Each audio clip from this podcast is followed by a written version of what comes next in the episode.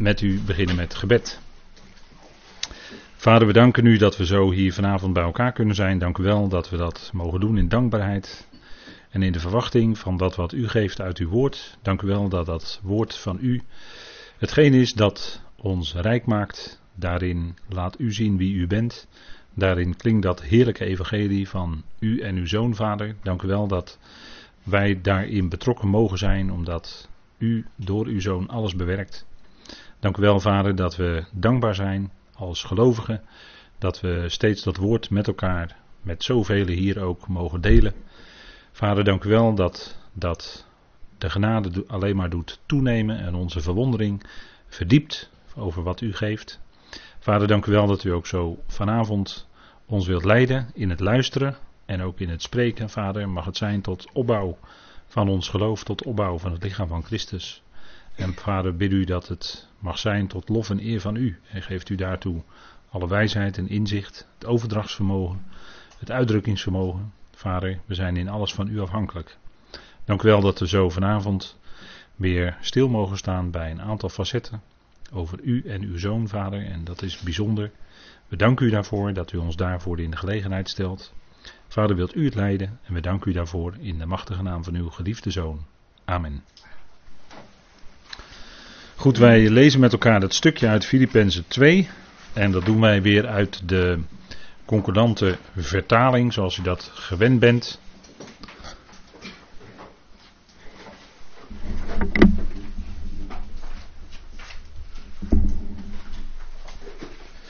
En dat doen wij vanaf vers 4. En daar staat: Laat ieder niet alleen letten op zijn eigen belangen, maar ook op die van ieder ander. Laat immers deze gezindheid in jullie zijn, die ook in Christus Jezus is. Die in de vorm van God, die hem eigen is, het aan God gelijk zijn, geen roof acht. Niettemin maakt hij zichzelf leeg en neemt de vorm van een slaaf aan. In de gelijkenis van de mens geworden en in de gedaante als mens bevonden, verootmoedigt hij zichzelf, gehoorzaam worden tot aan de dood, ja, de dood van het kruis. Daarom ook verhoogt God hem uitermate en schenkt hem in genade de naam die is boven alle naam, opdat in de naam van Jezus zich alle knie buigt van de hemelingen en van hen die op de aarde en van hen die onder de aarde zijn. En alle tong van harte beleid, Heer is Jezus Christus, tot verheerlijking van God de Vader. Daarom, mijn geliefden, zoals jullie altijd gehoorzamen, niet alleen bij mijn aanwezigheid, maar nu veel meer bij mijn afwezigheid, werkt je eigen redding met vrees en beven uit. Want God is het die in jullie zowel het willen als het werken voor zijn welbehagen bewerkt. Tot zover dit gedeelte uit de Filippenzenbrief. En we hebben een aantal keren al stilgestaan bij het aspect dat de Heer Jezus Christus een grote heerlijkheid had. We hebben dat eh, met elkaar besproken, gezien. Dat hij voordat hij mens werd, grote heerlijkheid had. En dat hij in die heerlijkheidsgestalte, om het zo maar te zeggen, waarvan we uit de schrift weten, dat is exact de vorm van God, hè, zoals Filippenzen 2 dat omschrijft. Hij was toen in de vorm van God, als beeld van God, liet hij God zien in heerlijkheid naar de schepselen toe. En zo zagen de profeten hem, een Ezekiel, een Jezaja, zag hem in heerlijkheid. Dat was de Heer in zijn heerlijkheidsgestalte. In zijn heerlijkheid voordat hij mens werd. Hebben we met elkaar besproken, bekeken. Aspecten van laten zien. En dat is ook waar het hier om gaat. Dat hij die heerlijkheid die hij had, heeft achtergelaten. En mens is geworden, zoals we dat ook net gelezen hebben. Hij is mens geworden, wordt twee keer gezegd, het woord mens. En dat hij ook in de diepte is gegaan en zelfs dood, de dood van het kruis. En daarna de verhoging, en dat is de weg die hij gegaan is. En we willen nog wat verder aspecten bekijken vanavond over die uh, ontlediging, zoals het dan heet, de ontlediging van Christus. dat woord ledigen, dat staat in de tekst. En we kijken weer even naar die woorden uit dat zesde vers. Waar staat die in de vorm van God die hem eigen is. Nou, die woorden hebben we al met elkaar uitgediept. Dus ik, uh, ja, we kunnen daar wat meer begrip nu voor hebben, wat dat betekent. En er staat er ook het aan God gelijk zijn, geen roofacht. En we hebben de vorige keer ook al even stilgestaan bij dat aan God gelijk zijn. dat was ook zijn heerlijkheidsgestalte. Daarin was hij aan God gelijk. En met name dat woord representeren hebben we de vorige keer ook bij stilgestaan. Hij representeert de onzichtbare Vader naar de schepping toe. En zo kun, kan de schepselen, kunnen de schepselen hem waarnemen. Kunnen zien wie de Vader is en dat is altijd in en door de Zoon. En dat aan God gelijk zijn heeft hij geen roof geacht. Nou, dat woord roof, daar gaan we nog even naar kijken. Het woord roof vanuit het Grieks is eigenlijk, duidt eigenlijk in de diepste zin op een activiteit. Het woord uh, harpazo in het Grieks, dat is hetzelfde woord als voor de gemeente wordt gebruikt in 1 Thessalonicense 4. Dan gaat het om de weggrissing of het snelle wegnemen van de gemeente.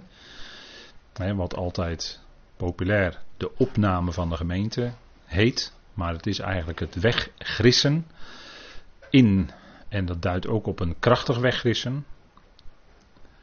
En dat zal waarschijnlijk ook snel gaan als het gaat om de gemeente. Nou, dat woord wordt hier ook gebruikt. Het aan God gelijk zijn geen roofacht. Eigenlijk geen roven. Het is een actief woord in feite. En wat heeft dat nu te betekenen? Wat is nu een roof?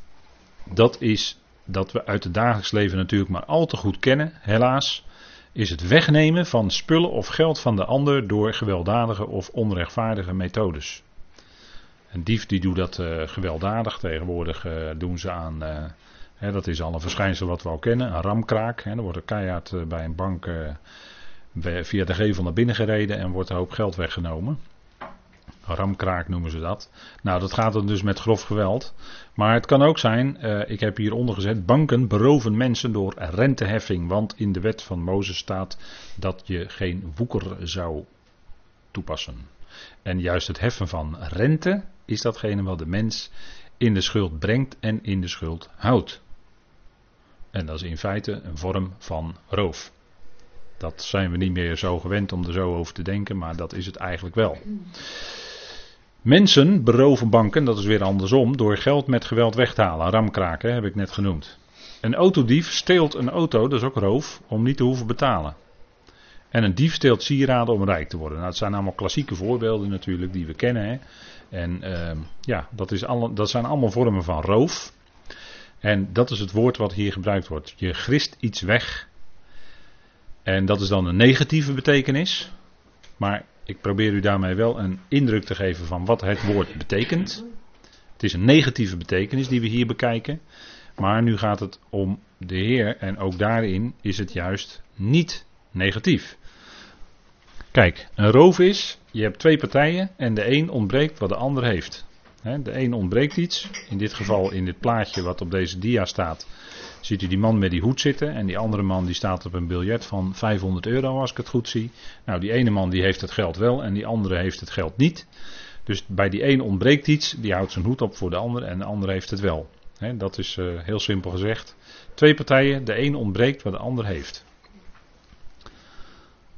En dat is wat we kennen uit het dagelijks leven. Bij de Heer was het zo, als we nu denken we na, en dan gaan we wat op veel hoger niveau, het hoogste niveau, gaan we met elkaar nadenken. Dat is, als het gaat om God en Christus, dan wat ontbrak op een gegeven moment bij Christus in eerste aanleg, het aan God gelijk zijn. Hij was in de vorm van God, zegt onze tekst. Hij was in de vorm van God, hè, vers 6. Christus Jezus, die in de vorm van God, hebben we met elkaar gezien, hè, dat is het, dat hij beeld van God is, dat hij, zoals ik het vorige keer ook gezegd heb, aan de buitenkant laat zien wie God is, hè, naar buiten toe, naar de schepping toe, naar de schepselen toe, laat hij zien wie God is. Maar het zegt niets over zijn zegt niets over het innerlijke wezen. Hè. Het zegt alleen iets over de buitenkant, de vorm. Dat woord hebben we ook met elkaar toen besproken en nagezocht in de schrift.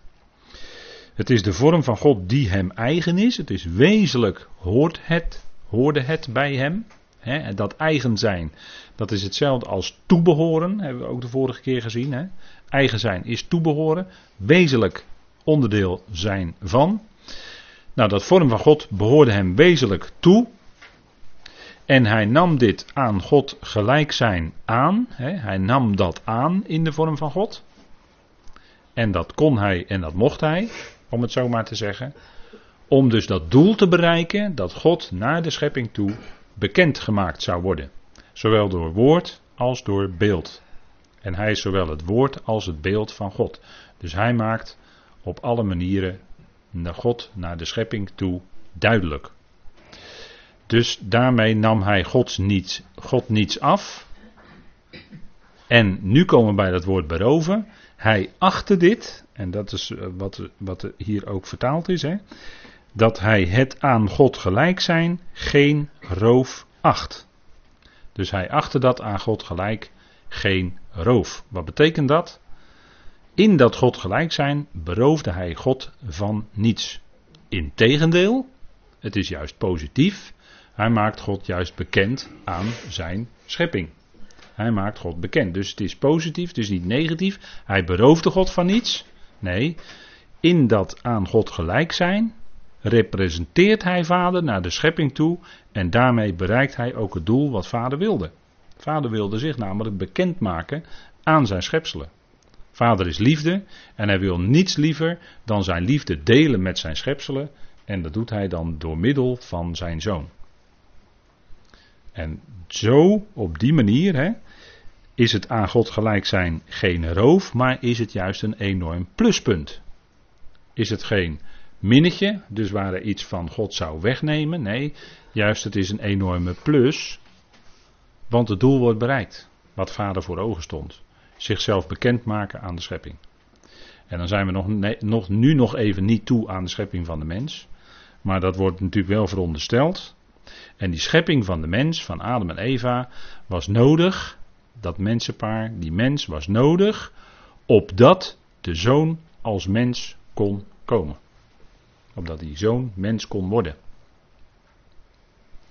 En zo, op die manier, die liefde van God ook aan de mensen en eigenlijk daardoor heen, door die bijzondere manier waardoor God werkte in zijn plan, op die bijzondere manier aan heel die schepping duidelijk kon maken, die enorme, geweldige, diepgaande liefde van God, die liefde van de Vader. Die liefde die eigenlijk geen bodem kent, die zo diep gaat dat hij de diepstgevallenen ook bereikt en meeneemt uiteindelijk in zijn plan. Dus de zoon achtte dit, hè, zoals het hier staat in onze tekst, het aan God gelijk zijn, achtte hij geen roof. Daarin berooft hij God van niets. Integendeel. Hij vervulde die functie van vorm van God zijn, beeld van God zijn, op een geweldige en perfecte manier door zich zo aan de schepping bekend te maken. En zo vader bekend te maken, want daar ging het om. En dat is ook zijn ootmoedigheid. Hij wilde niets van vader beroven of wat dan ook. Nee, hij wilde echt compleet zijn wat vader bedoelde dat hij zou zijn. Het beeld van God, het woord van God, God representeren naar de schepping. En daarin is al zijn ootmoedigheid zichtbaar. Kijk, dit zijn overwegingen die we niet zo elke dag natuurlijk bedenken misschien. Maar dit zijn wel de hogere overwegingen, want hier hebben we het over God en zijn zoon, over de vader en de zoon. En gelovigen zijn, wij als gelovigen, zijn vaak bezig met onze redding, dat wij gered zijn, dat wij, en dat is ook geweldig, door het bloed van Christus, enzovoort, enzovoort. Genade, dat wij gered zijn, hè, onze relatie met de Vader, Heel belangrijk, heel wezenlijk, natuurlijk. En we zijn niet zo gewend om even een, een, stapje daarvan af te doen en een stapje hoger te gaan en te kijken naar de relatie tussen de vader en de zoon. En dan ben je dus even niet bezig met je eigen relatie met vader, hoe belangrijk dat ook is. Maar dan gaan we dus in de hogere overwegingen. Daar zijn we hier mee bezig. De zoon achter dit geen beroving van God en ook daarin blijkt zijn ootmoedigheid. En dat is natuurlijk toch die houding, die grondhouding, hè, niet hoog maar laag, die aan ons wordt voorgesteld als het summum voorbeeld, hè, het hoogste voorbeeld wat in deze brief naar voren wordt gebracht, Christus Jezus zelf. En daarna komen nog drie voorbeelden, Paulus, Timotheus en Epaphroditus, natuurlijk. Maar dat zijn allemaal voorbeelden in ootmoedige gezindheid, waar het in feite voor de gelovigen om draait. In onze wandel, in onze dienst, wat is dan essentieel? Die ootmoedige gezindheid. En die gezindheid wordt in ons gewerkt, natuurlijk door de geest. Het is de gezindheid van die de geest in ons werkt, natuurlijk. We zijn in alles wat dat betreft van die geest afhankelijk. Maar dat is wel dus het voorbeeld wat ons wordt voorgesteld. En daarin kun je toch naar richten, want als het nu gaat om situaties, dan kun je je afvragen, ja, wat is hierin mijn houding? En die is naar dit voorbeeld uit Filippenzen niet een houding die eh, hoog zou zijn, waarin we onszelf laten gelden. Nee, een houding die laag is, waarin we onszelf juist niet laten gelden. Waarin we ootmoedigheid en onderschikking willen uitleven. Dat is wel het voorbeeld. Dus nu wordt het wel ineens praktisch, hè? Nu wordt het wel ineens praktisch. En dat is toch uh, de gezindheid die zo tegen het mens zijn ingaat. De mens wil zichzelf graag verheffen. De mens wil zichzelf op het voetstuk stellen. We leven in de tijd van wat we al vaker gezegd hebben, de dictatuur van de humaniteit. Dat wil zeggen, de mens staat in het middelpunt, wil zelf graag in het middelpunt staan. En ootmoedige gezindheid is het tegenovergestelde daarvan. Dus het druist in tegen ons natuurlijke mens zijn.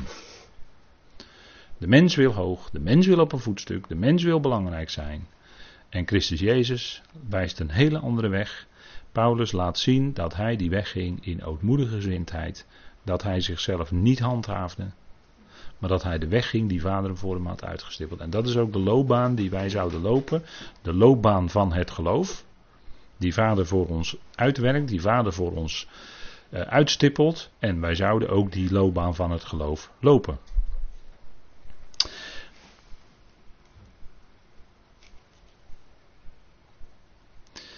Hebreeën 1 zegt ook iets over de Heer. Hebreeën 1. Geweldige tekst. Hebreeën 1, de aanhef, de eerste verse. Een onvoorstelbaar rijke tekst als het, om het gaat over de zoon. En bedenkt u wel dat als het gaat inderdaad om evangelie, als het gaat om goed nieuws, dan draait het om God en zijn zoon. Dan draait het niet om u en ik, maar dan draait het om God en zijn zoon. Dan heb je evangelie. En voor zover wij als mensen in beeld komen, is het in het feit dat wij gered worden van onze onvolkomenheid, van ons enorm tekortschieten, daarvan worden wij gered. Zo komen wij in beeld. En wij zijn hulpeloos en machteloos, wij kunnen zelf niets tot onze redding doen. Het is alleen genade. Dat herdenken we vandaag. Het is, uh, dan zeggen we sola gratia. Maar het is alleen genade. Het is alleen genade.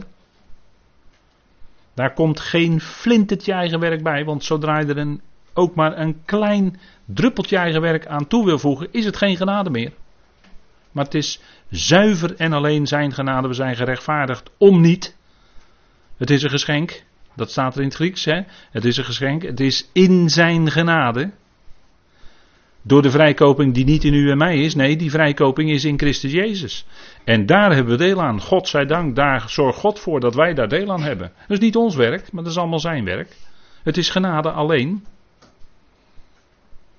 dat is zuivere genade, die verkondigt Paulus. De zuivere genade van God. Zuiver wil dus zeggen, het is louter, er het is gelouterd. Al het menselijke werk is eruit gezeefd. Alsjeblieft geen eigen, mens, eh, geen eigen werk erbij. Alsjeblieft niet, alsjeblieft niet. Het zou genade zijn, genade alleen. Eh, degene die niet werkt, maar gelooft in hem die de goddeloze rechtvaardigt, wordt zijn geloof, en geloof heeft geen verdiensten, wordt zijn geloof gerekend tot gerechtigheid. Alsjeblieft. Kijk, dat is evangelie. Dat is goed nieuws. Dan heb je genade. daar komt niets van onszelf bij. En, en uh, dan heb je evangelie. En dat klinkt hier ook in de Hebreeënbrief. Dan gaat het om God en zijn zoon. En dat is voor ons al verootmoedigend. Hè, dat het evangelie draait om God en zijn zoon. Het draait dus niet om ons. Hè. Het draait niet om ons. Nee, het draait om hem. En daar staat in Hebreeën 1. In veel delen en op veel manieren. Vanouds spreekt de God staat er dan. Tot de vaderen in de profeten. Hè, die wordt natuurlijk tegen uh, gelovigen uit Israël gezegd. Op het laatst van deze dagen spreekt hij tot ons in een zoon. Die hij plaatst als lotgenieter van alles. Dat is fantastisch hoor. De zoon is dus de lotgenieter van alles. Waar hebben we dan over? De hele schepping. Hemelen en aarde. Hij is lotgenieter van alles, staat hier in Hebreeën. Dus alles valt hem toe. Vader heeft als lotgenieting het heelal, het ganse al, het, de totale schepping aan de zoon gegeven. Zo'n hoge positie heeft de zoon wel hoor. Door wie hij ook de eonen maakt. Er staat er niet de wereld, kom kom. Er staat in het Grieks gewoon door wie hij ook de eonen maakt, aorist. Dus dat is een feit dat hij die eonen maakt. Door wie? Door de zoon. En de zoon, dat is, uh, ja, dat is natuurlijk, uh, daar zit natuurlijk heel veel aan vast. Maar hij is lotgenieter van alles. Hij is niet alleen de zoon van Abraham, hij is ook de zoon van David, hij is de zoon van Adam, maar hij is de zoon van God. Dat is de hoogste titel, hè? De zoon van God. En dat werd hem door de Joden niet in dank afgenomen toen hij dat duidelijk maakte. En ze, wilden, en ze pakten de stenen, want ze wisten, nu maakt hij zich aan God gelijk. Door te zeggen dat hij de zoon van God is en dat hij God zijn vader noemde. dat, zien, dat lezen we in Johannes 5, kunt u lezen in Johannes 10. In beide gevallen wilden de Joden de steden pakken om hem te stenigen. Want dat vonden zij lastering. Maar hij lasterde niet, hij is de zoon van God. Kom, kom, hij is het. dat, uh, en dat wordt natuurlijk ontkend. Hè? De geest van de antichrist ontkent dat Jezus de zoon van God is. Die ontkent dat Jezus in het vlees gekomen is. Dat is de geest van de antichrist, zegt Johannes. En dat, de, die, die geest die waait aan alle kanten door deze wereld heen hoor. En al, al wat nog herinnert aan eventueel christendom en Bijbel, dat wordt hoe langer hoe meer uit de cultuur, uit de maatschappij verwijderd. In die tijd leven we. Dan vieren we niet meer Pasen, maar het lentefeest. Die namen moeten allemaal veranderd worden. Dat zijn allemaal symptomen. Van de geest, de antichristelijke geest die rondwaart. Maar de zoon, hij is de zoon van God. dus God en zijn Christus. God heeft een zoon. Jawel, wel degelijk. Ja, ja. Ja, ja. Daar draait het allemaal om. Hij is de lotgenieter van alles. En door hem maakt God de eonen, de tijdperken. het, het, eh, eh, de woorden Olam en Aion die zijn nooit eindeloze eeuwigheid. Betekent het nooit in de Bijbel. Dat is een, dat is een fabel, die komt uit een hele grote duim. Maar hij is de afstraling van zijn heerlijkheid. De zoon is de afstraling van Gods heerlijkheid. Dat is wat hoor, dat is wat. De heerlijkheid van God. Wie is de heerlijkheid van God? Christus. De Zoon. Dat is de afstraling van Gods heerlijkheid. dat hoger is er niet hoor. Er is niemand die hoger is dan Hij. Hij heeft de hoogste plaats in het heelal. Paulus zegt in Colossense 1: Hij is voor alles. En het al heeft zijn samenhang in Hem. Zegt Paulus, allemaal in Colossense 1 dat is de hoge positie van de zoon. Hij is de zoon van God. Hij is de eerstgeborene van heel de schepping. Dus hij werd het eerst voortgebracht door God. En in hem en door hem en tot hem is het al geschapen. dat is de hoogste onthulling over de zoon hoor, Colossense 1. Dat gaat nog hoger dan hier in Hebreeën 1. En, hij is de, en hier in Hebreeën staat dan, hij is de afdruk van zijn aanneming. dat, dat, dat zijn geweldige facetten hoor. Dus gaan we nog op in hoor, deze, deze twee aspecten die hier genoemd worden. Want het wordt, hier wordt dus gesproken duidelijk weer over de relatie, de verhouding tussen de vader en de zoon. dat is belangrijk, dat we dat goed beseffen.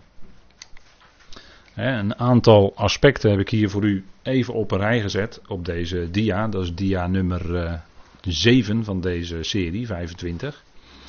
En daar zien we een aantal aspecten van de vader en de zoon. Ik denk dat het goed is om even met elkaar in overzicht te zien. Dan wordt het voor u duidelijk.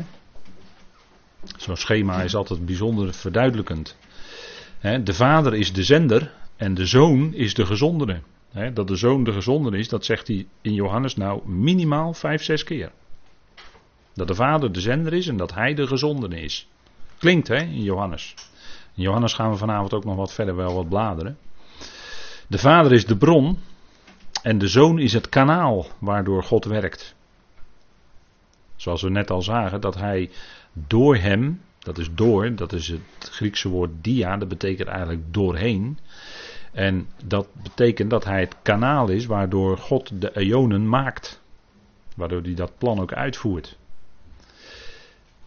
De vader is onzichtbaar. De zoon is juist wel zichtbaar, hè, is het beeld van God. Ik heb al uh, die keer dat we erover bezig waren, van het beeld gezegd dat Israël zich geen gesneden beeld mocht maken. Waarom niet? Omdat het beeld er al was. Dat was de zoon. Daarom mochten ze geen gesneden beeld maken. Het beeld was er al. De vader is de gever en de zoon is de ontvanger. Dat gaan we ook nog zien aan de hand van woorden uit Johannes. De vader is onhoorbaar en de zoon is het woord en maakt God dus hoorbaar. Hè? Laat het geluid horen van de stem van God. De vader is God absoluut, hè? is de allerhoogste God, dat is vader. De bron van alles. En de zoon wordt ook God genoemd, maar dan relatief, dus afgeleid van. De zoon is God en in die zin is hij gelijk aan God, maar is hij niet op dezelfde hoogte als de Vader die de absolute God is. Die dingen zouden we goed, die aspecten zouden we goed uit elkaar houden. De zoon is God, maar dan relatief. De vorige keer ook met elkaar gelezen uit Hebreeën 1. Tot de zoon wordt gezegd, uw troon, o God. Weet u nog? Vorige keer. Uw troon, o God, wordt tegen de zoon gezegd. En is hij niet de Allerhoogste, maar is hij wel bezig ook als God te werken, als plaatser en als onderschikker, namens de Vader. En representeert hij daarin de Vader, die de absolute God is, die boven hem staat. De Vader, de wil van de Vader wordt gedaan. Hè? Vader zal zijn wil doorzetten. En bij de Zoon is het niet mijn wil. Hè? Niet mijn wil, maar uw wil geschieden, bad hij in Gethsemane. Dus bij de zoon is het niet mijn wil. Dat is ook zijn ootmoedigheid, hè, zijn onderschikking. En bij de vader gaat het om de wil. En het welbehagen van zijn wil. En het geheimenis van zijn wil. Maar dat zal allemaal gerealiseerd worden. In dat plan van eonen. He, wat de vader wil, zal doorgezet worden. God wil dat alle mensen gered worden. Maar de mens wil niet, zegt u. Veel mensen willen niet. Nu. En toch wil God dat alle mensen gered worden. Maar God is wel in staat om die wil van hemzelf door te zetten. En dat doet hij ook. Middels de zoon. Hè? Dus uiteindelijk zal toch die wil van God tot stand komen. Namelijk dat hij wilde dat alle mensen gered zouden worden en tot erkenning van de waarheid zouden komen. Dat gaat ook gebeuren. Dat zal een keer op een moment ook zo zijn. Goed, de zoon is de afstraling van Gods heerlijkheid. We zien een geweldig voorbeeld daarvan in de schepping. Dat is namelijk de zon. En de zon die staat hoog aan de hemel en de zon komt op en de zon gaat onder. En de aarde staat vast, weet u wel. En dan gaat de zon gaat op een gegeven moment ergens op en die gaat dan s'avonds weer onder. Maar de aarde staat vast. Dat zegt de Bijbel, hè? U zegt ja, hij draait heel snel rond. De Bijbel zegt dat de aarde vaststaat op fundamenten. Ja, dus dat, daar, voorlopig hou ik het daarop. Ben ik misschien wel naïef voor, maar goed, dan maar liever naïef. Afstraling van zijn heerlijkheid. De zon straalt. Hè? Dus als wij kijken naar de zon, dan zien wij de zonnestralen. Maar de zon zelf zien wij niet met onze ogen. Nou, dat is een mooi voorbeeld, denk ik, om duidelijk te maken: God en de zoon. Hè? We zien de afstraling van Gods heerlijkheid in de zoon, maar de Vader zelf zien we niet. Ja, die zien we in de zoon. Maar we kunnen niet aan de zoon voorbij kijken en dan de Vader zien. Dat gaat niet. Dus de Vader is in die zin onzichtbaar voor ons. Maar hij wordt zichtbaar gemaakt door de zoon. Dus hij, de zon We zien wel de stralen, maar niet de zon zelf. Dus we zien wel de zoon, maar we zien niet daarachter de vader zelf, zonder de zoon. Dat is onmogelijk. Ja? Hij is de afstraling van Gods heerlijkheid. Hè? Hij laat zien wie God is aan de schepping. Aan alle schepselen. En dat is ook zijn functie. Dan staat er in Hebreeën dat hij de afdruk is van zijn aanname of van zijn aanneming. Dat is een moeilijke zin, want dan zegt u ja, wat, wat wordt daar nou mee bedoeld? Nou, in Gods plan neemt God naar de schepping toe bepaalde functies aan. Doet hij zich voor in een bepaalde hoedanigheid. En om het te verduidelijken heb ik op deze dia een paar aspecten opgezet. Om te proberen aan u duidelijk te maken wat Hebreeën hier bedoelt.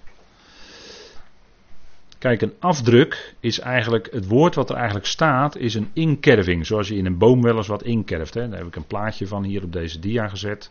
Hè, zoals je dat wel vaker op bomen ziet. Hè. Hebben ze wat ingekerfd in zo'n boom. Nou, dat is eigenlijk het woord kerving of inkerving. Dat is eigenlijk het woord wat, hier, wat we hier vertalen met afdruk.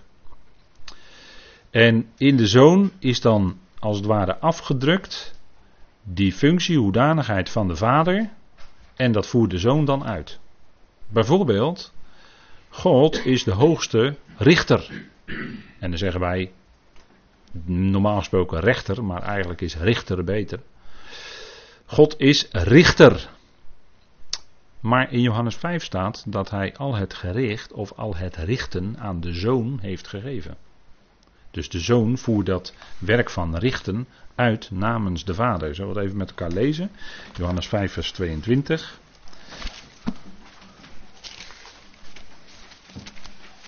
Om het aan u te laten horen, want ja, het is altijd het beste om dezelfde schriften erop na te slaan. Hè? We, we, kennen die gevleugelde uitdrukking wel hè, uit, uit de handelingen 17. Wees een bereer. Want die waren, uh, dan staat er, die waren uh, ja, edeler geloof ik. Edeler staat er in de Statenvertaling. Dan degene uit Thessalonica, want zij gingen dagelijks na in de schriften of deze dingen ook zo waren. Die door Apollos en de anderen, met name Apollos, verkondigd werden. Dus het is goed om de schriften na te gaan of deze dingen ook zo zijn. Hè? Dus aan u altijd om het ook zo na te zoeken. Dus even kijken hoor, Johannes 5, vers 22. Daar staat, want ook de Vader oordeelt of richt niemand, maar heeft heel het gericht aan de Zoon gegeven. Dus als er gerichtsmomenten zijn, dan doet de Zoon dat namens de Vader. Ik denk aan de troon van zijn heerlijkheid, waar hij de volkeren richt aan het begin van het koninkrijk, weet u wel, Matthäus 25. Daar richt hij de volkeren, zoals een herder de schapen van de bokken scheidt. Zo richt daar de zoon de volkeren en geeft hij de volkeren in het koninkrijk de plaats die hen toekomt op grond van hun gedrag ten opzichte van Israël. Ja? Dat is Matthäus 25. Daar gaat het niet om individuele mensen, schapen en bokken, want daar, daar liggen veel reformatoren wakker van. Dan hopen zij dat zij niet bij de bokken uiteindelijk zullen horen, maar bij de schapen.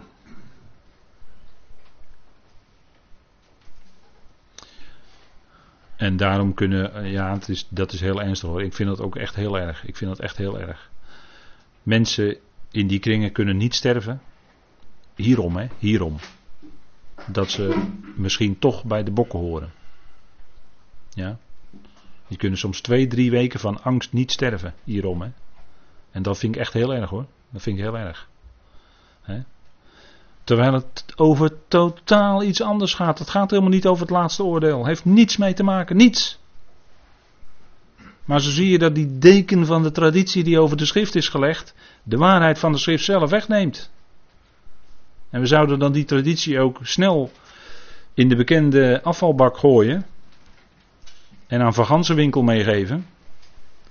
want het is niet meer de roodtep, maar ik ben erachter gekomen. Het is van Hansenwinkel nu. Maar daar zouden we het aan meegeven, al dat soort tradities. Want u ziet wat voor consequenties dat in mensenlevens heeft. Hè? Dat ze twee, drie weken van angst niet kunnen sterven. En dat vind ik verschrikkelijk. Vind ik echt heel erg. Terwijl God liefde is en terwijl God hun redder is. En dat zouden ze eigenlijk moeten weten.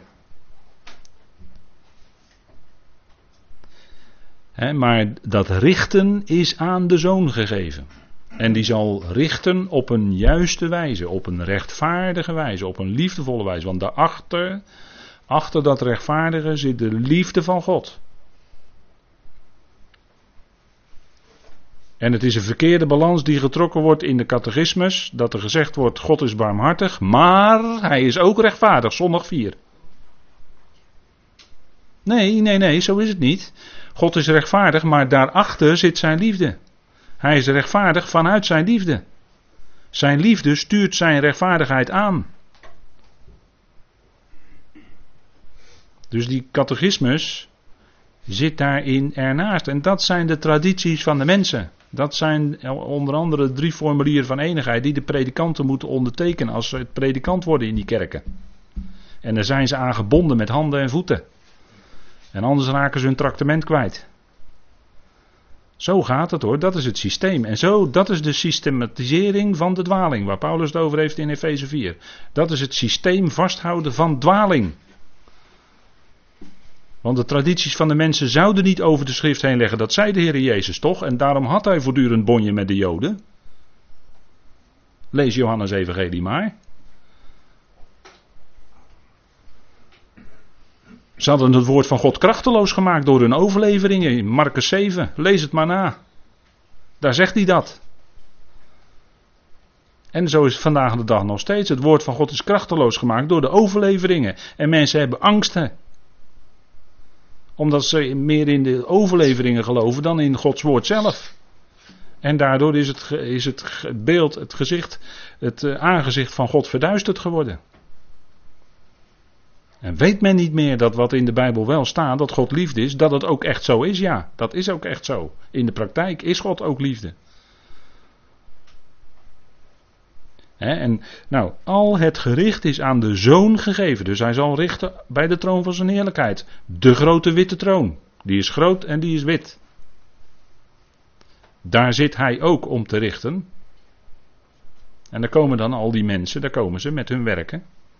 En dan komen alle verborgen motieven van het hart komen ook aan het licht hoor. En al die werken, komt allemaal aan het licht hoor. Die film gaat daar draaien, van ieders leven. Wat denkt u? Hè? En, en daarna is de tweede dood. Maar na die tweede dood, hè? Na die tweede dood, God zij dank. Want die tweede dood is niet het eindstation. Die tweede dood is een tussenstation. Maar het eindwoord van God is leven en niet dood. En we leven in de tijd dat, dat onze cultuur steeds meer een cultuur van de dood wordt. Kijk maar naar Halloween. Heel actueel hè, vandaag. Dat is de cultuur van de dood. Maar we zouden het leven waarderen en het leven omarmen. En dat is wat aan de hand is natuurlijk, hè, aan alle kanten. Maar kijk, die zoon die, is, die zal recht doen. Die zal recht doen. Hij zal het recht ook voortbrengen in het koninkrijk. En het zal werkelijk recht zijn. Het zal een aangename tijd zijn. Het zal niet duizend jaar vrede zijn, maar wel shalom voor Israël en een aangename tijd. Zeker, het is, het is uh, zeker verademing voor de volkeren. De vervallen hut van David zal opgebouwd worden. Het koninkrijk gaat komen. Absoluut. De Israël zal aan de spits van de volkeren staan in dat koninkrijk. Zeker, zeker. Maar de zoon zal al het richten doen. Hè? Ook bij de Bema, waar wij komen. De Bema, dat erepodium. De Bema dat erepodium waar wij zullen staan. Waar de prijzen uitgereikt worden. Hè. Pieter had het daar zondag prachtig over. Fijne predikatie.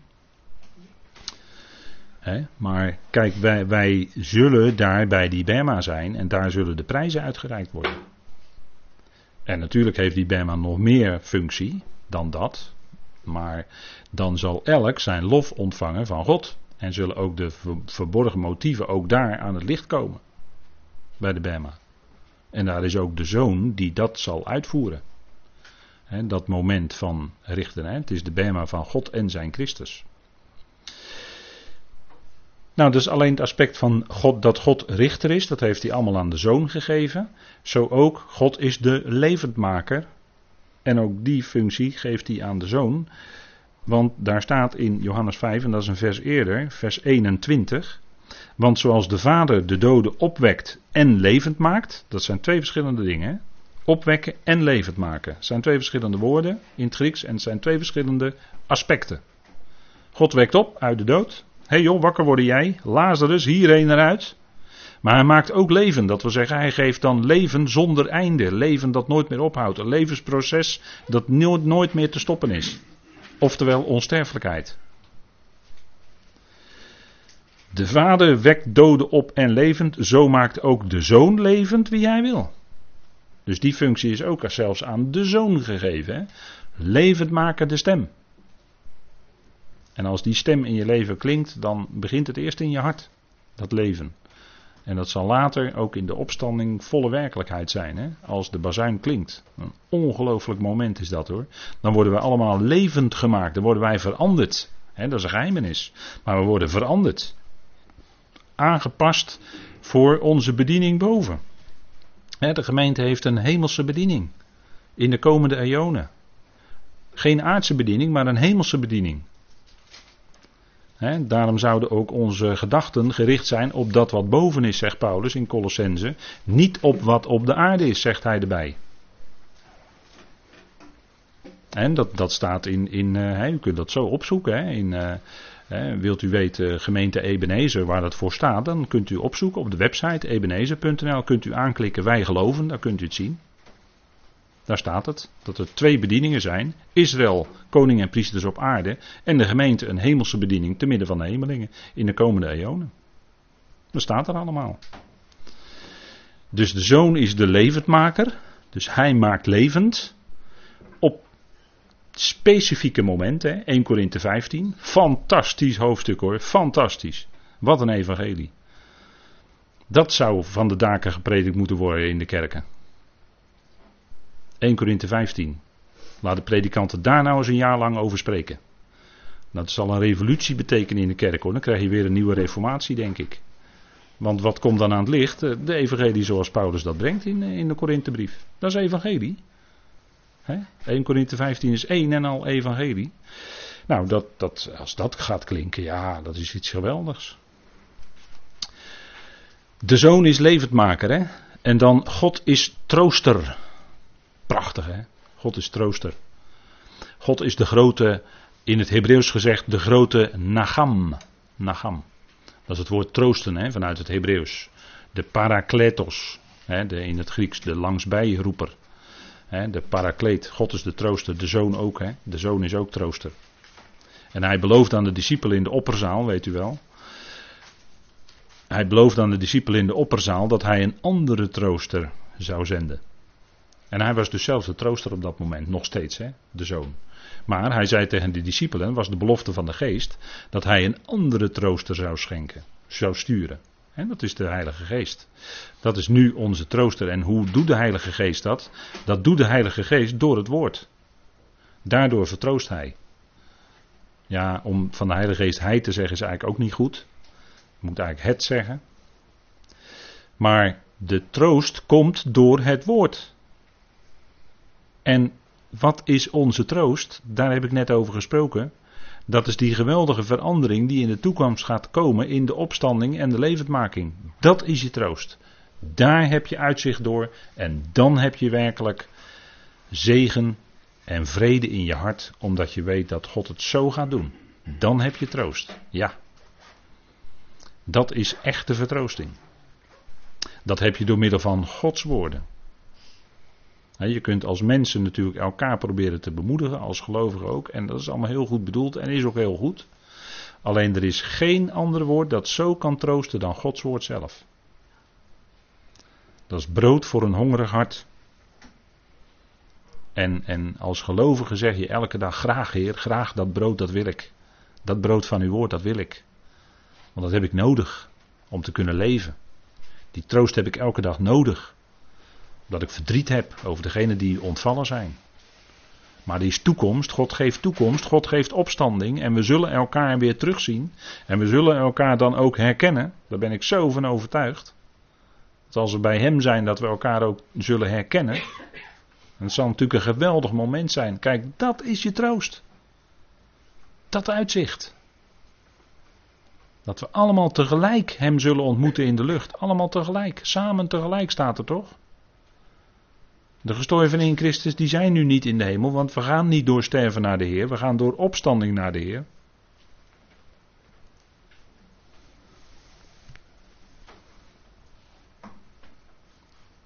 En wat gelovigen betreft is de hemel nu leeg. En wie er wel is, is de draak. Ja, sorry, vorige week hadden we het daarover in de studie van openbaring. Maar er zijn nu geen gelovigen in de hemel, want er staat dat Christus Jezus de enige is die onsterfelijkheid heeft. Nu. Hij is de enige die onsterfelijkheid heeft. Zegt Paulus aan Timotheus. Hè? En toen waren er al gelovigen overleden. maar er is er maar één. Zo troost de Heer ons met het troostvolle woord van die geweldige verwachting die wij mogen hebben. En zo troost de Zoon ons en hij heeft de Heilige Geest gestuurd, die Heilige Geest waarmee wij verzegeld zijn. en zoals de, de, de zoon was overigens zelf ook verzegeld. Dat, staat ook in een van, de, een van de vier berichten over zijn leven, dat de zoon ook verzegeld was. Maar God is de trooster, de zoon troost net zo en doet dat nu door zijn geest. Door het woord. want dat kun je nooit van elkaar loskoppelen. Je kunt nooit de geest loskoppelen van het woord. Je kunt nooit, ik heb wel eens een boek gelezen, daar werd dan verhaald over dat de Heilige Geest, die zou s'avonds om half zes komen. En die kwam ook, maar het was geen Heilige Geest hoor. Maar de Heilige Geest die, is die werkt de hele dag. Als u het woord opent, ja, dan werkt hij door het woord in uw hart. Zo werkt de Heilige Geest. Maar die komt niet als een losstaand iets, uh, zomaar als belofte s'avonds om half zes of half acht of zo. Ik kan u het boek noemen, de titel en de schrijver waarin dat staat. maar dat zijn ook, ik noem dat, en dat zijn ernstige dingen, want zo worden gelovigen op het verkeerde been gezet. Want zo werkt de geest niet. De geest werkt niet op die manier. Die werkt niet los van het woord in deze tijd. De zoon is evenzo trooster als de vader. God is licht, nog een voorbeeld. God is licht. Staat in 1 Johannes 1. En de zoon zegt ook van zichzelf: Ik ben het licht van de wereld. Staat twee keer in Johannes. Hè. Toen hij ook die blind geborene van zijn blindheid genas. Als een type eigenlijk, denk ik dan altijd, als ik dat lees, van alle gelovigen. We zijn geestelijk blind geboren. En op een gegeven moment heeft de Heer onze blindheid opgeheven.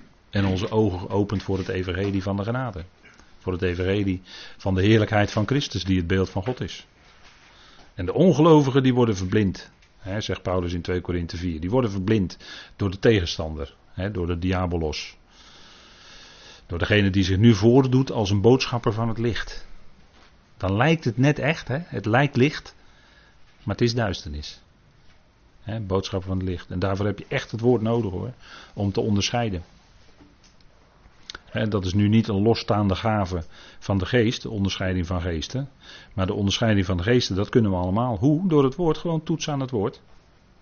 Toetsen aan het woord. Hè? Toetst alles en behoudt het goede. Zegt Paulus toch in 1 Thessalonicense 5. Toetst alles en behoudt het goede. Dus alles wat op je afkomt zouden we toetsen aan het woord. En dat is bijzonder voor ons het evangelie van Paulus. Zo hè, op die manier. Dan zien we hoe Christus zichzelf leeg maakte, staat er eigenlijk in de tekst. Hè? We gaan even verder nu met Filippenzen 2, vers 6 en 7. Dat die in de vorm van God die hem eigen is, het aan God gelijk zijn, geen roof acht. En niettemin maakt hij zichzelf leeg, staat er dan.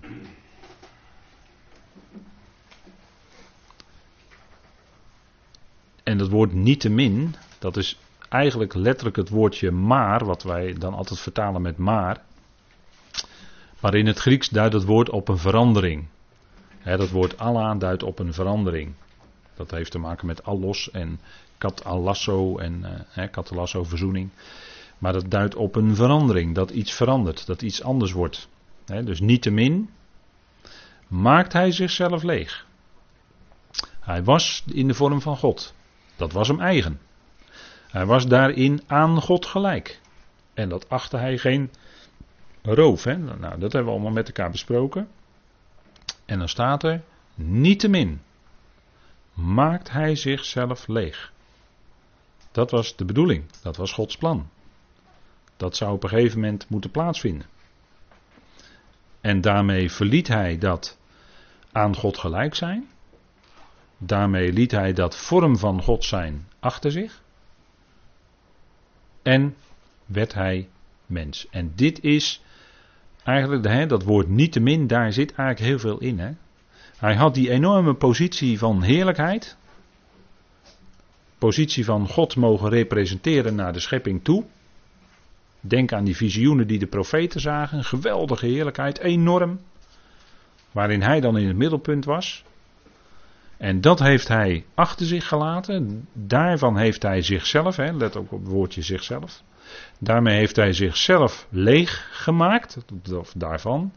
En is hij eigenlijk uh, ja, een enorme stap omlaag gegaan, om het zo maar te zeggen. Enorme stap omlaag. Ootmoedigheid.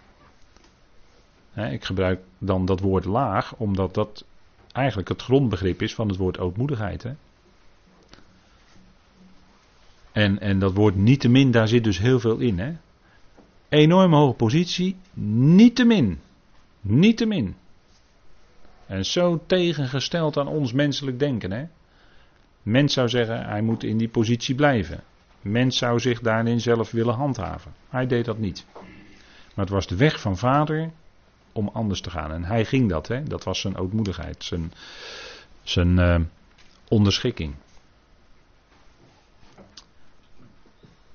Hij maakte zichzelf leeg. Let op het woordje zichzelf, hè?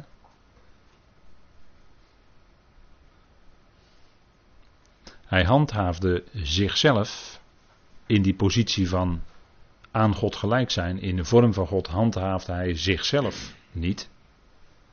En dat is zo tegengesteld dus aan bij ons mensen. Wij willen onszelf handhaven. Mensen, gelovige mensen ook, dat duurt soms jaren voordat het doordringt dat wij onszelf eigenlijk ook kwijtgeraakt zijn. Hoe? Het kruis. De boodschap van het kruis. De doorwerking van de boodschap van het kruis. Want daaraan werden wij zelf tezamen met Christus mede gekruisigd. Het is natuurlijk een stukje waarheid, en dat is een geweldige waarheid, dat Hij voor onze zonden gestorven is. En onze zonde ook gestorven is. Maar het is een verdere waarheid dat die ene, zoals Paulus dat zegt in 2 Korinthe 5, voor allen gestorven is. En dan zegt Paulus daar in één adem bij, en dus zijn wij allen gestorven. En dus zijn allen gestorven, samen met hem. Hij was, hè, om het zo maar te zeggen, u kent het begrip Goa wel, hè, het hoofd van de familie, kon de familie eh, loskopen. Hij was in die positie als eh, hoofd van die hele mensheid, hè, als, als uh, degene die, waarin de hele mensheid begrepen was, werd hij gekruisigd en stierf hij, ging hij de dood in en met hem die hele oude mensheid. Dat is de boodschap van Paulus. Dat is de boodschap van de brieven van Paulus. Vind je niet in de besnijdenisbrieven. Dat was echt, echt aspecten van het evangelie van Paulus. En omdat die hele mensheid dus met hem mede gekruisigd is, tezamen met hem gekruisigd, die oude mens, Romeinen 6, 2 Korinthe, of uh, Colossense 2, de afsnijding van de Christus, is ook de afsnijding van, die, van, het, van het vlees. die oude mens houdt tegelijkertijd in de afsnijding van het vlees. Alles wat de mens in zijn eigenheid meent te kunnen en te willen. Het kruis maakt daar dus een einde aan. En daarom wilde Paulus onder die Corinthiërs niets anders weten in eerste instantie dan Jezus Christus en die gekruisigd. Onder die Corinthiërs. Waarom? Nou, die waren vleeselijk bezig. Die wilden zichzelf handhaven. Die beveelden zichzelf aan.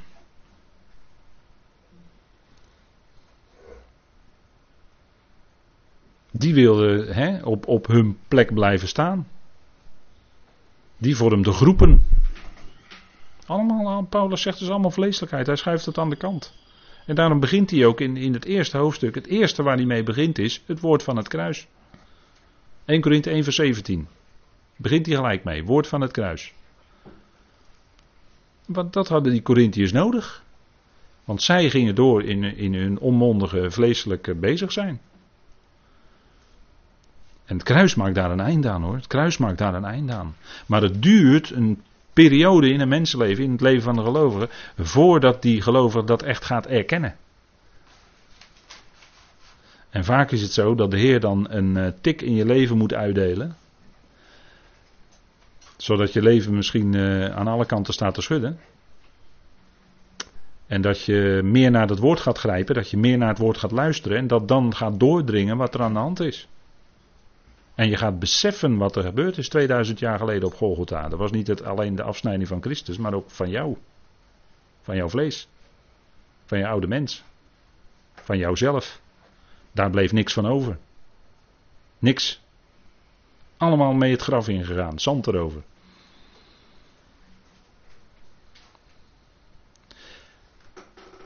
En voor degenen die leven, zegt Paulus, is het zo, 2 Korinthe 5. Voor degenen die leven, hè, wij zijn opgewekt geworden, dat degenen die leven niet meer, komt het woordje zichzelf weer, hè, niet meer voor zichzelf zouden leven. Dus niet zichzelf zouden leven en doorzetten, maar voor hem. Dus voortaan voor hem. Ja, want het oude, dat kan niet meer, hè? dat wringt, hè? dat kruis. Dat wringt, dat is weg. Het kruis maakt daar een einde aan. Dus dan kun je eigenlijk als gelovige niet meer voor jezelf leven, maar voor Hem. En dan ga je zeggen, Heer, wat wilt u dat ik doen zal? En wijst u mij maar de weg. En laat u me maar die loopbaan zien die ik zal lopen. Als u dat bidt, dan gaat de Heer dat laten zien hoor. En dan gaat u die loopbaan ook lopen met Hem.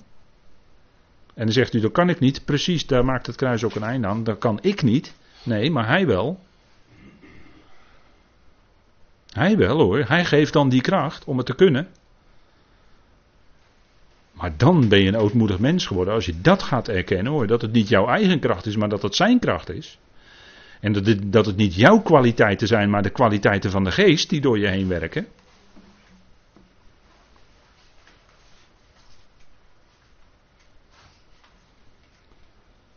en daarom als het gaat bijvoorbeeld in, in de gemeente om, om uh, rangorde, dan denk, ik, uh, dan denk ik aan bijvoorbeeld bestuur. Dan is het geen werelds bestuur van een voetbalclub of zo. Zo wordt de gemeente niet bestuurd. Kom, kom. Christus is het hoofd van de gemeente en hij zet de lijnen uit hoor. Hij bepaalt het. dat, is ook, dat is ook afsnijding van het vlees hoor. want in, op een voetbalclub die wordt vleeselijk bestuurd. He, dan gaat het om allerlei belangen en dit en dat. Dat weet u maar al te goed. Kijk maar naar de grote voetbalclubs. Als het even iets minder gaat, moet de trainer weg. He, na zeven wedstrijden was de trainer van FC Twente moest al het veld ruimen, geloof ik. Want geen goede resultaten. Maar dat is besturen naar het vlees. maar geestelijk, zoals Paulus dat woord ook gebruikt in 1 Korinthe 2 en 3, is het dat Christus de lijnen uitzet in het lichaam van Christus en dat Hij toedeelt. En dat Hij de zaken bepaalt. Niet wij hoor. Dat is ook de werking van het kruis hoor. En dan gaat het om, en dan gaat het om andere principes. Dan gaat het om hele andere principes dan, dan we hier om ons heen overal in de wereld tegenkomen.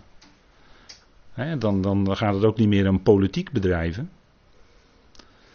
Maar dan gaat het om, het, het, zoals de principes vanuit de brieven van Paulus naar voren komen, daarnaar handelen in gemeentevorm ook, in de gemeente.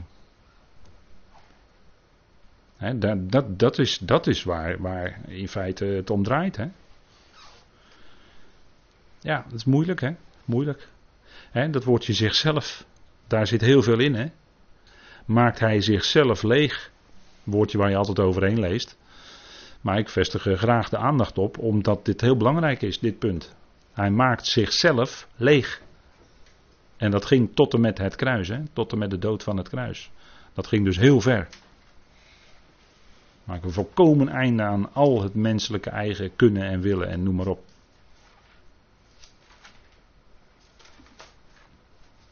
dat, is, dat, is, dat is ootmoedigheid. En, en dan krijg je ook na het kruis, he, in Filippenzen 2 ook hier natuurlijk, na het kruis krijg je ook dat God het is die zowel het willen als het werken in jullie werkt. Ja, ja, precies. Dan is dat hele zichzelf, dat eigen ik, is helemaal aan de kant. Dan is het alleen God die in je werkt. En die doet zijn werk wel hoor. op, die dingen zouden we letten. Hè? Kijk, Filippenzen 2 klinkt het kruis, daarna krijg je God is het. Die zowel het willen als het werken in jullie werkt. En zo, zo geldt het ook voor een gelovige. Het is God die het uitwerkt. In ieder. En zo kun je ook naar de ander kijken. Hoe God het in een anders leven uitwerkt. Nou, in, in, in eerste plaats hebben wij daar eigenlijk ten diepste niks mee. Ja, we kunnen voor die ander bidden. We zijn bij die ander betrokken enzovoort. Maar hoe God het uitwerkt, daar hebben we niks mee te maken. Dat werkt God uit. Dat werkt God uit. Niemand zou lijden als een bemoeial. Dat is een andere brief hoor. Maar goed, niemand zou lijden als een bemoeial. we kunnen ons soms, soms zo ongehoord bemoeien met andermans zaken waar we ons helemaal niet mee zouden moeten bemoeien. Dan, daarom is het altijd, met belangrijke dingen, is het altijd, als het gaat om, om dingen in de gemeente, mensen, is het altijd terughoudendheid. Afwachten, wat bedoelt God, wat wil God, welke kant wil God op. en dat, dat, is, dat is heel anders dan, dan hoe, het, hoe het in de wereld overal werkt. In het bedrijfsleven. Ach, ik heb er zoveel van gezien. In mijn leven. Maar in een gemeente werkt het gewoon heel anders. Is gewoon totale andere principes. Gaat om totale andere dingen. En gaat het om dat Engelse woord humility inderdaad, hè, ootmoedigheid. Nou, laten we maar even gaan pauzeren. Hè. Goed om even dat te doen.